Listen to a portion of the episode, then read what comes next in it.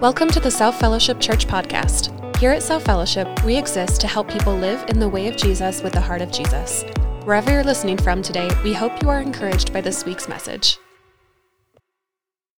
Thank you so much, Grace, for reading the scriptures for us this morning. It's good to be with you, South. Uh, for those of you who are new or newish, um, Jake referenced it, uh, referenced it a little bit, but my name's Aaron Bjorklund. Normally, I'm the, I'm the worship pastor here, and so normally that means I'm up here leading the singing time.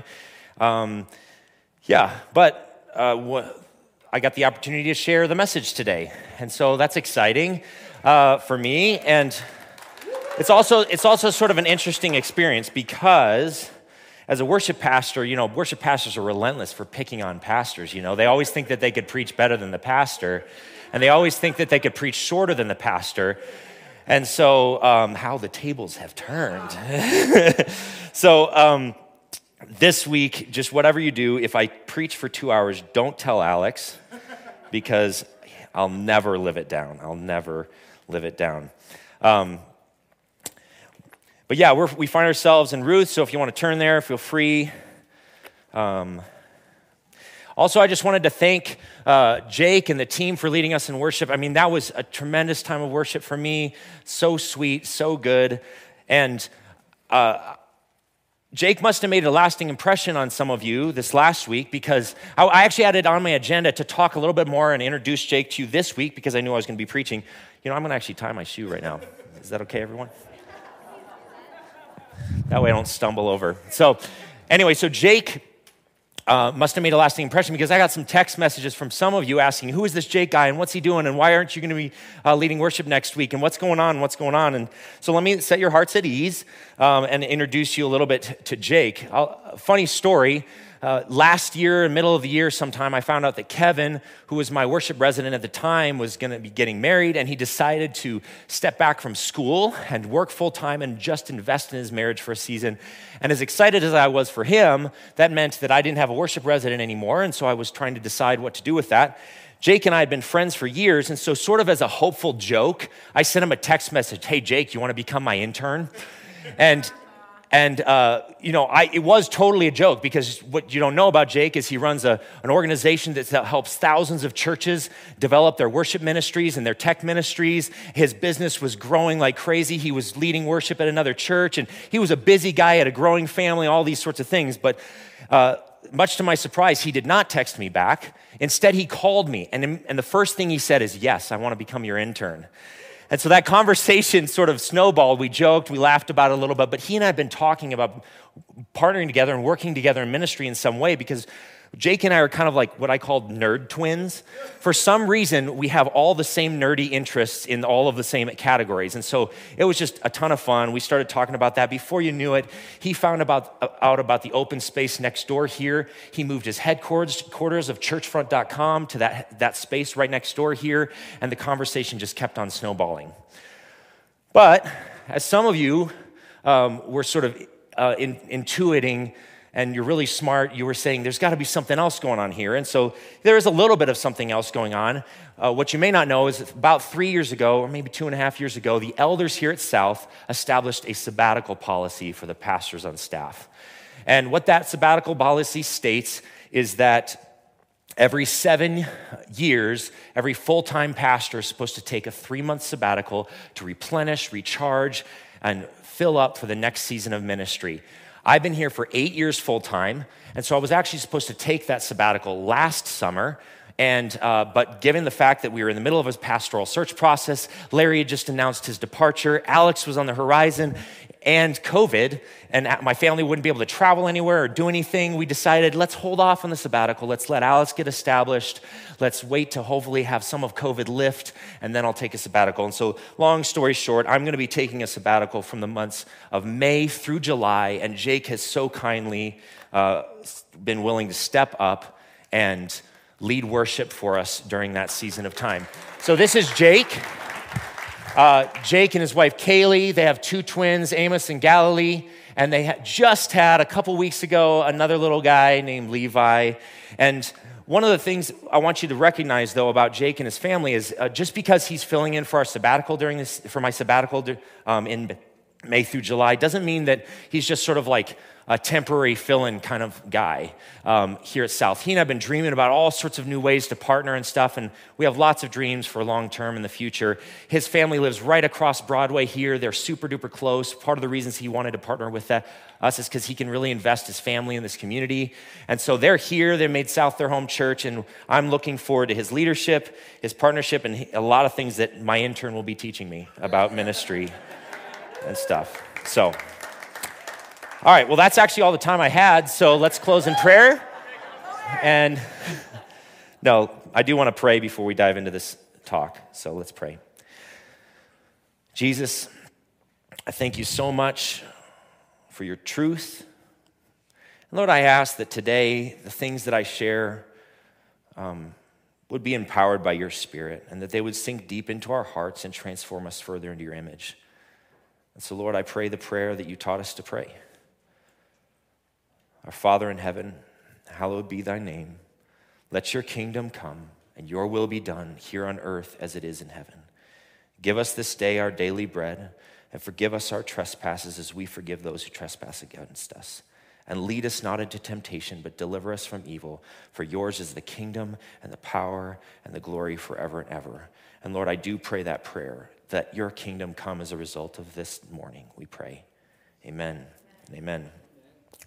So, in this um, series, Alex asked me a few weeks ago, three or four weeks ago, if I wanted to preach as part of this Lenten series through the book of Ruth. And I said, yeah, sure. I didn't think I was going to get another opportunity before I took the sabbatical. And I like to stretch these muscles every once in a while. They get really, really rusty and cobwebs start to form over my preaching muscles. So it's nice to, to do that from time to time. But then, um, I happened to read the passage that happened to land on the week that I had been assigned, and I thought, uh, hard pass. Hard pass. Because this text is heavy, as you just heard that passage of grief and sorrow and lament.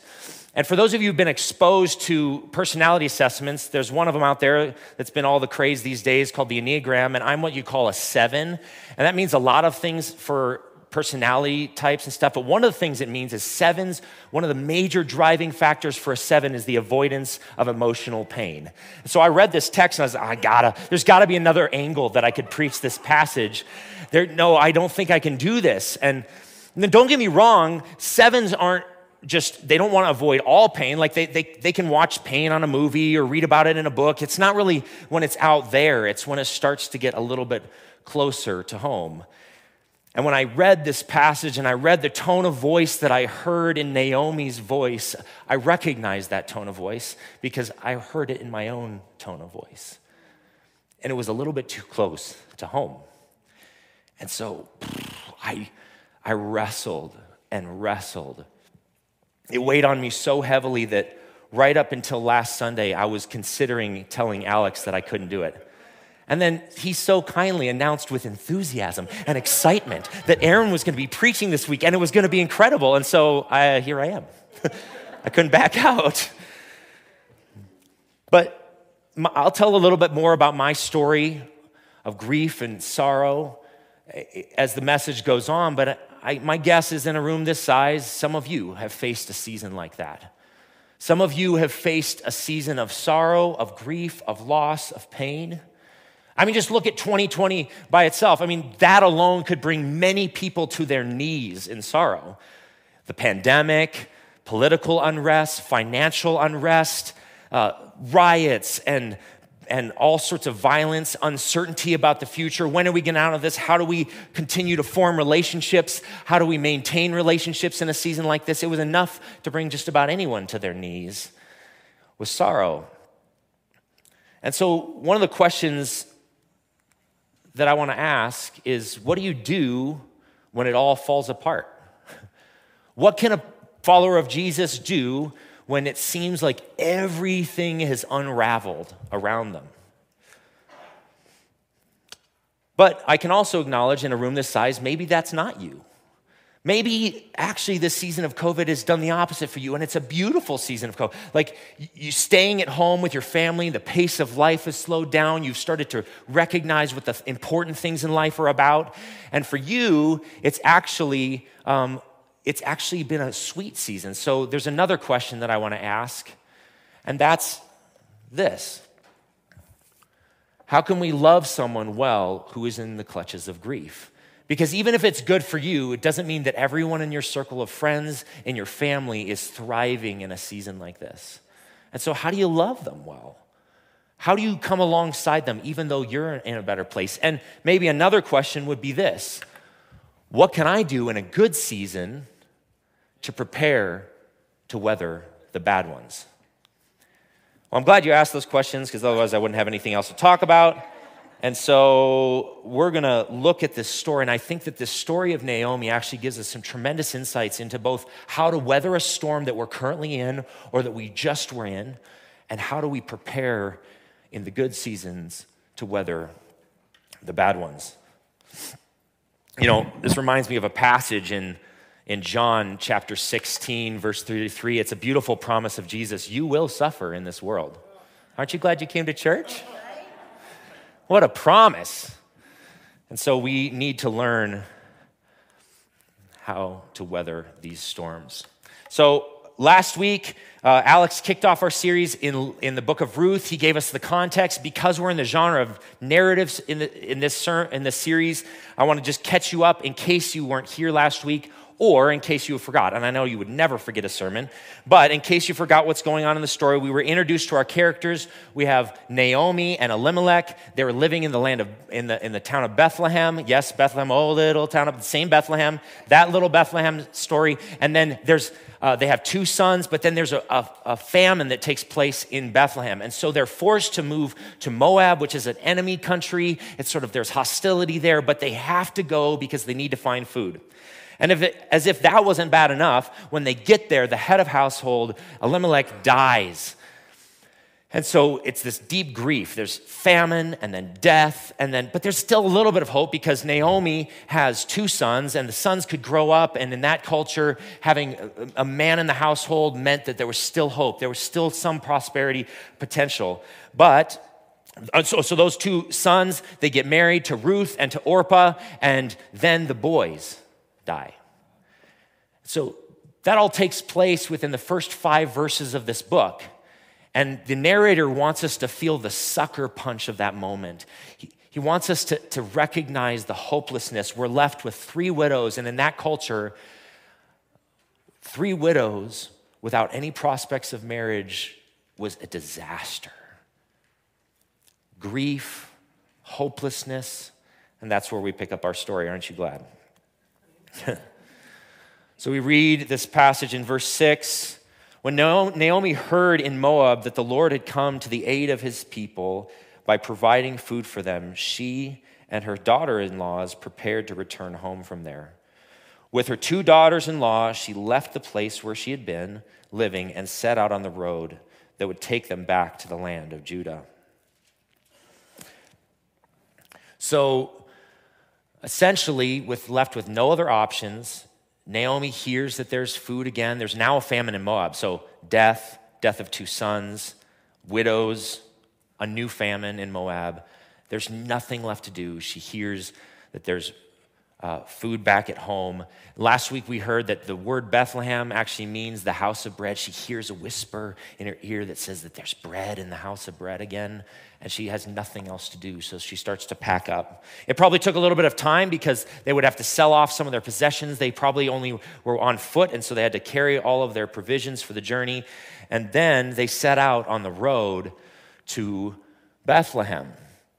Now, there's something about going on a long journey that makes you think about things a little bit differently. Something about not being where you were, but not quite being where you're gonna be. It makes you think about life slightly differently.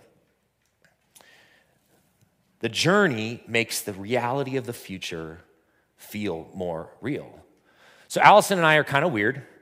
Whenever we tra- travel, we, this is us in DIA whenever we fly somewhere, we get to the airport obnoxiously. Like I'm talking three, four hours in advance to our flight. And the reason we do that is because once we always joke with each other that once you get past airport security, vacation begins. And so the, something about being at that stage in the journey makes the reality of the destination real.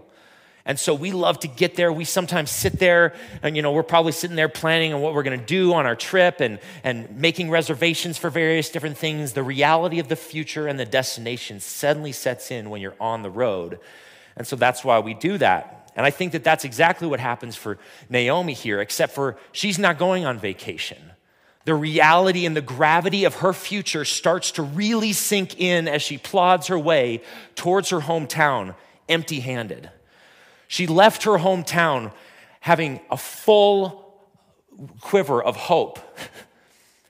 She had a husband and two boys. She had done everything right. In that day and age, if you are a woman and you have two boys, check, check, check, successful life. And so she left her hometown full and she was plodding towards her hometown empty that longing that they might have had in the land of Moab to go back home and to see loved ones and friends, she's now going back home alone. And Elimelech's not going to be able to enjoy that moment. And her sons will never know their family members. And it all just starts to sink in. And then she starts to realize that her daughter in laws are on this terrible journey with her. And so she begins to plead with them to go back. She says, then Naomi said to her daughters, two daughters in law, Go back, each of you, to your mother's house. May the Lord show you kindness as you have shown kindness to your dead husband and to me. May the Lord grant that each of you will find rest in the home of another husband. In other words, there's no hope with me. Why would you come with me? Go, go back. There's a better chance for you back there. There's more hope and potential for you back there. And she doesn't want just, just for them to go back and, and sort of like plod through life. No, she wants them to dream again. She wants them to hope again.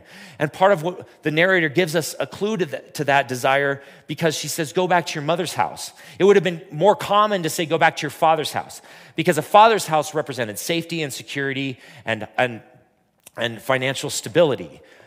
But when she says, go back to your mother's house, it's sort of like this little nod, subtle hint to us that she's saying, go back and plan a wedding. You go to mom to plan a wedding. And she says, she wants him to start dreaming of another husband again. She wants him to think past this season, think bigger, go home. Don't just whatever you do, don't go with me. But look at this how they respond to Naomi. They wept aloud and said to her, We will go with you to your people. I love this verse because it's on this little um, piece of information that the narrator gives us that I think we see a ton of what Naomi is all about, ton of her character. I mean, think about this. You have two daughter in laws wanting to go to a foreign land where they will be hated with their mother in law. I mean, that's a miracle in and of itself. Am I not right? That speaks of her character, about the tremendous woman that she must have been, right? They're willing to risk it all and go with her. And they and we we also see that the, not just this deep love from the weeping aloud, but also they want to be with her. They want to be around her and they want to be with her people, which which really doesn't make a ton of sense in this day and age because going to be with her people is like saying I really want to go be with the enemy to be an outcast, to be an outsider, to reduce my potential for getting remarried. Naomi must have lived a life that was so beautiful, so full of character, so profound that there was this draw in the girls to wonder what, what is that people about? And maybe, maybe what is the God of that people about? And so I think that this little verse, even in the midst of all of Naomi's lament, teaches us that Naomi was a pretty incredible person.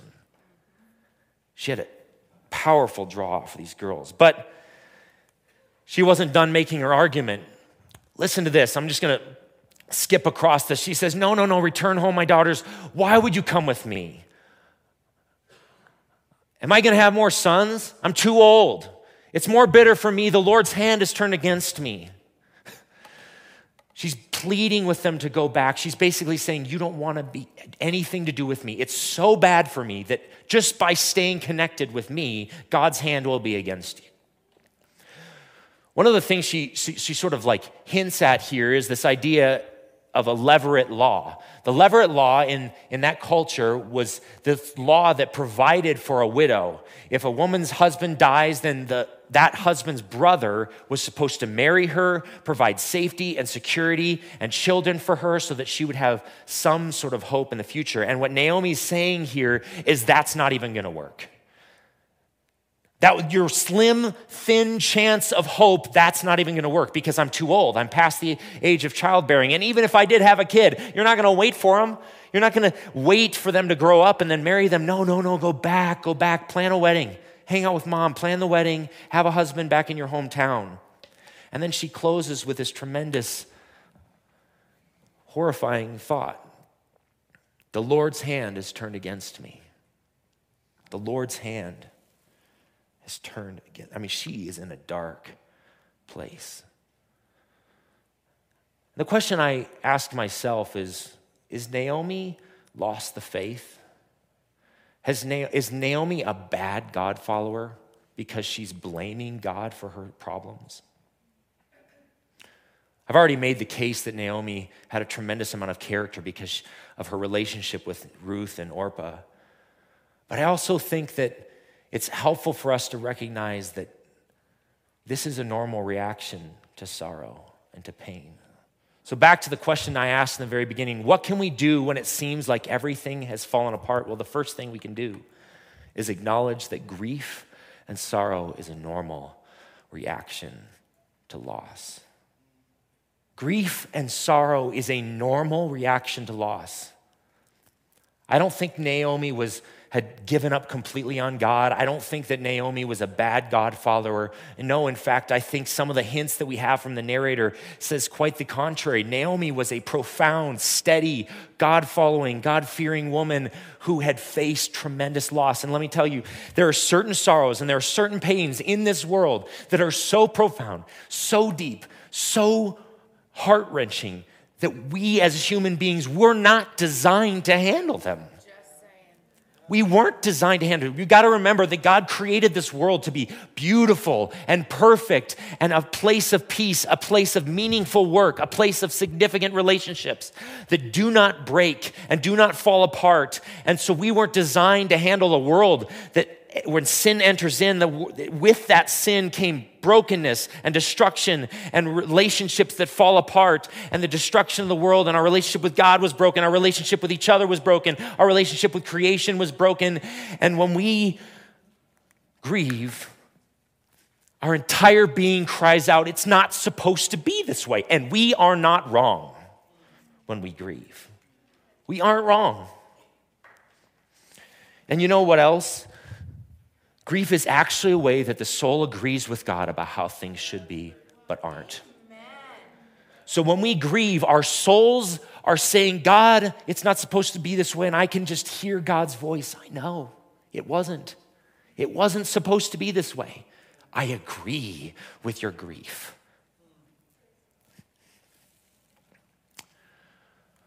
What else can we do when it seems like it's all fallen apart? We can acknowledge that grief can overwhelm anyone, even the faithful. So, Charles Spurgeon is just one example of many examples I could have turned to of a man who was, uh, by many standards, said was the greatest preacher in Christian history. Uh, he preached and led tens of thousands of people to, to the way of Jesus.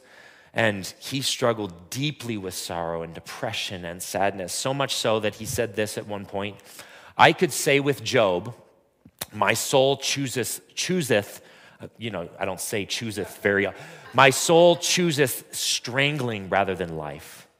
I could readily enough have laid violent hands upon myself to escape from my misery of spirit. This is a, person, a follower of God, a faithful follower of God who was so depressed that he despaired even of life. Just because you're facing sorrow, just because you're facing depression, does not mean that you're not a faithful follower of God. Jesus faced sorrow. We learn from the book of Hebrews that he faced such pain and agony against himself against uh, because of the sinners who laid hands on him. You know, and he was perfect. It doesn't mean that we've lost the faith. And that's helpful to know. Why is that helpful to know for us? Is when you're in the season of grief, you think you're going crazy. You think that everything's unraveling and there's no hope on the horizon. It's all dark and it's all bad and it's never going to be anything different. But to remember hey, you know what? Grief is a normal reaction to loss and pain. So, what else can you do when everything falls apart? You can also return to the rhythms of faith where you last found God. I think that that's what's going on for Naomi. She's, she's just sort of plodding back home. She's doing the next thing. She's moving towards God, contrary to her emotions, contrary to everything else going on in her head. She's still making steps towards God. And actually, this is the first answer to the other question I asked at the beginning of the message. The other question was this What can I do in the good seasons to prepare to weather the bad ones? It's establish a rhythm of faith that your body and soul can return to even when your emotions can't. When you're in a good season, you can establish, establish rhythms of faith that your body and soul can return to even when your emotions can't. And this is actually one of our values here at South is practice. And the reason for that is because practices have this ability of training yourself to live in the way of Jesus out of habit, of body, of soul, and of mind. Dallas Willard said about spiritual practices a discipline or spiritual discipline or practice is something in my power that I do to enable me to do what I cannot do by direct effort. I know he's a philosopher. You might have to think about that one for a second. I had to think about it a lot. So let's, let's read that again. A discipline is something in my power that I do, something I can do that enables me to do what I can't do by direct effort. When we do spiritual practices, it helps us cultivate habit of obedience, habit of faithfulness. And I think that that's exactly what's happening in Ruth's life here. She has established such a current that drives her towards God that she does something kind of crazy. She says, God's hand is against me, and then she goes to God. It doesn't seem to make sense. Her emotion says, God hates me, and yet she's making steps back towards the people of God, back towards the things of God, back towards the land of God. And I think it's because she had established patterns of faithfulness over the long haul that was driving her home. What else can we do in good seasons? Well, we can become a good grief companion. I think it helps you to learn how to navigate your own shadows when you've sat in the shadows of another. And I really wish I could tell you I was good at this, but I'm terrible. You can ask my wife. I'm ter- this I almost didn't even want to include this point in my message because then she's just going to quote me later. but it's there in the text, so I had to include it. Again, 7 here. Run away from pain. My pain, other people's pain. If it hurts, run away. But I kind of wish I'd learned this lesson earlier. Because if I had learned how to navigate the shadows and the pain of another, I may have had a better understanding of what to expect when I faced my own.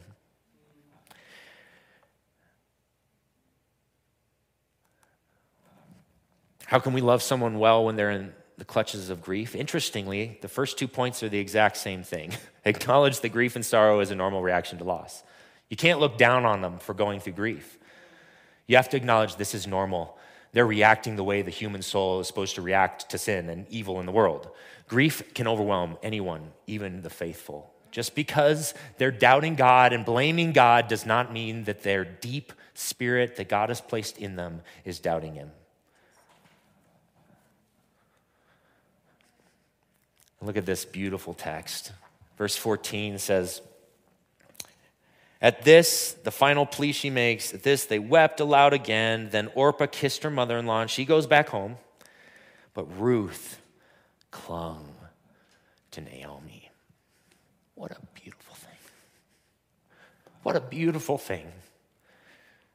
Another thing you can do to love someone is to be with them, to be present. Don't be surprised. And that's exactly what, Naomi, what Ruth does for Naomi here. She's a good grief companion. She clings. She clings. She's present. so I saw this painting a couple weeks ago.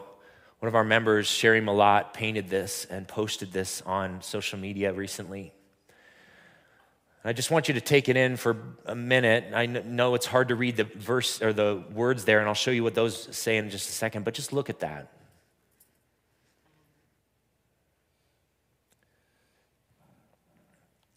This is what it says. Sometimes someone isn't ready to see the bright side. Sometimes they need to sit with the shadow first. So be a friend, sit with them, make the darkness beautiful. I saw this and I was like, oh, that's Ruth, right?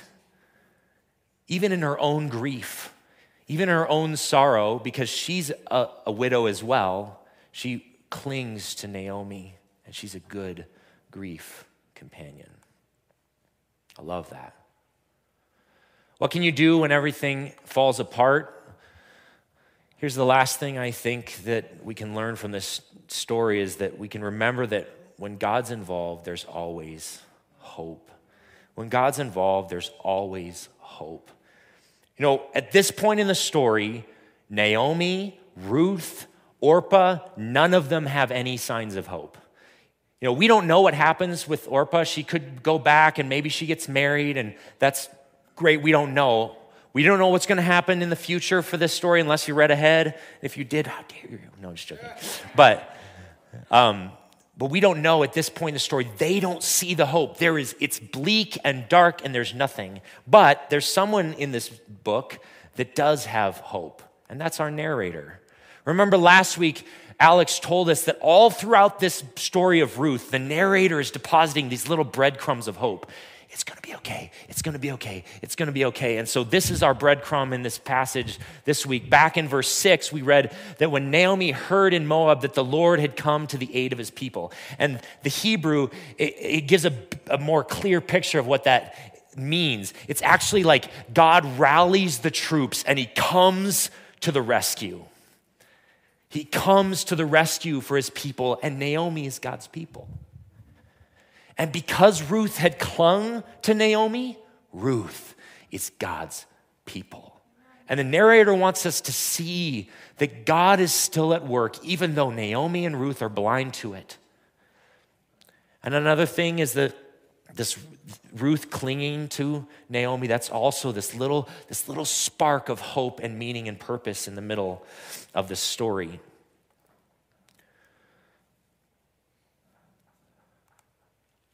So this week, um, or a couple weeks ago, I knew I was preaching this text, and it's a, a lot of grief involved. And so I, I, felt like I should reach out to some of our facilitators of Grief Share uh, because maybe they would have some resources for me to help me speak about grief well. And uh, if you don't know anything about Grief Share, we offer this, this group uh, class or what, uh, whatever you want to call it called Grief Share. If you are in a season of sorrow and grief, I'd strongly encourage you to sign up for that and the next time that, the, that it's offered. But it, long story short, I reached out to Grace Hunter, who read our passage this morning. And uh, I asked her, she's one of the facilitators of Grief Share. I asked her, is there any insights you can give me, any, any help, resources you can give me? She referenced this story that one of the speakers for Grief Share uh, shares during the course of the class. And it's by Paul David, Paul David Tripp, and he says this When you grieve, it's easy to lose sight of what God is actually doing, to wander down into a dark, windowless basement. The door accidentally locks behind you, and you can't see any light or feel the sun's warmth. But did the light stop shining? No. Powerful feelings of grief get in the way of our experience of God's goodness. I thought that was really helpful because just like the narrator here tells us, Naomi's in, the, in that dark basement and the lights are out and there's no hope and, and she can't see. But the reality of the situation is the sun is out. The sun is out. And she can't see it yet and she won't be able to see it in the next week And part of the week after that, she's, it's pretty bleak for her in this season, but the sun is out. And what we have to remember is that when God's involved, there's always hope. There's always hope. Because God's in the business of changing situations. God's in the business of bringing dead things alive. God's in the business of redeeming what seems to be completely lost. So I shared in the beginning of the message that this text really got close to home for me. And um, so I want to share a little bit more about what that means. You guys are probably used to this guy on Sunday mornings, and that guy's real because for me on Sunday mornings when I gather here and I see you and I hear your voices rise in praise to God, and when I see you worshiping, it's like that breadcrumb of hope. It's like that reminder that the sun is out. And so that guy's real. But much of the last two years for me, this guy's been a little bit more real. And I, it would honestly be easier for me to share this for some reason if I could tell you that like I'd lost a close family member or something, because that would maybe be easier for me to admit how hard it's been. But what I've learned about grief is that, and sorrow and loss is, it's not really a respecter of what I think the scale of grief should be. You know, one person's grief is worse. And even in this text, Naomi says, It's worse for me. She's telling this to two widows, two women who've lost their husbands too, and she says, My grief is worse. So, grief and sorrow and pain, it doesn't ask you how you're supposed to feel about it, you just feel it. it, it it's all consuming and it takes over. And so, I, I kind of wish that it was something like that because it'd be easier for me to admit. But for some reason, um, this season has been really heavy for me over the last two years. Uh, since, since Ryan made his announcement uh, that he was leaving, uh, that was a deep loss for me. You know, Ryan and I had spent hours and hours in that conference room over there on a whiteboard dreaming for you all. We saw people come, we saw people's lives transformed. We dreamt about the future together. We fought like cats and dogs. we really did. But we'd come to a place by the end of his time here where we just got each other. We were speaking, we were finishing each other's sentences, we were dreaming the same dreams. We would send each other the same texts, we would send each other the same songs. It was like a, a deep camaraderie. And the staff was in a place where I was so excited about what God was doing and how the potential of what was happening, and everything seemed to be coming into alignment. And then he made his announcement, and it seemed like one puzzle piece of my dream was falling apart after another after another. Staff members started to leave. Some of the key volunteers that I loved and that I'd invested in started to leave. And it was hard. And it was like my dream was falling apart. And I wish I could say that I handled it well. I wish I could tell you that, that I was super faithful. And, but all I can tell you is I did some of the things that Naomi did as I showed up and I tried to uh, come here and be faithful, and I found a good person, good people to grieve with, people who are good grief companions, and my wife, and Steve, and Rodney Pennington, and, and even in Ryan. And, uh, and I'm just plodding forward. I'm trying to remember that the sun is out. But you know what? God is starting to do here again what he did back then. And what he's doing is he's showing me that the sun is out. You know, the addition of Alex on this team is the statement deep down in the narrative of God that the sun is out. I'm, i love having Alex here. His leadership has brought a lot of healing to this team. Having Steve join our team here, it, it, the sun is out. The sun is out. It's, it's going to be okay. Now, I'm still struggling with the new normal and what's the future hold, but the sun is out. And it's really helpful for us to know that when God's involved, there's always hope. And I'm not through it all yet. And I wish I could give you the one thing that was going to make your sorrow and your pain work better. But I can tell you that the sun is out. So I'm, I'm going to invite the team back up. And we're going to close with a song. They're going to sing this song called Waymaker. And this song, I want you, as we sing this song, and they're gonna, they're gonna play the majority of the song for us, I want us to stand and I want us to, us to look at these lyrics as this anthem of the sun is out. That God is on the move. He's a waymaker, promise keeper, miracle worker, light in the darkness. Because sometimes in the midst of grief, that's all you can cling to is I don't see it, I don't believe it sometimes, I'm not even sure if you're good anymore, but there's these little glimmers of statements of hope that we can cling to that says, He is the waymaker, the promise keeper.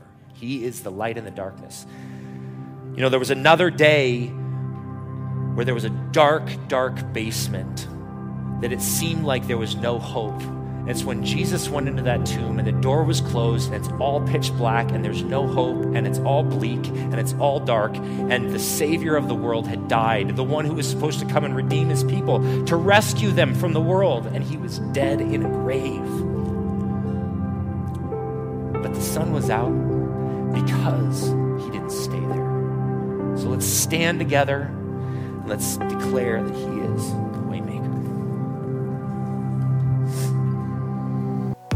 God is working in your life through this ministry, join us in reaching others by partnering with us today. You can give online at southfellowship.org/give or on the South Fellowship Church app. Thanks for listening, South family. Have a great rest of your day.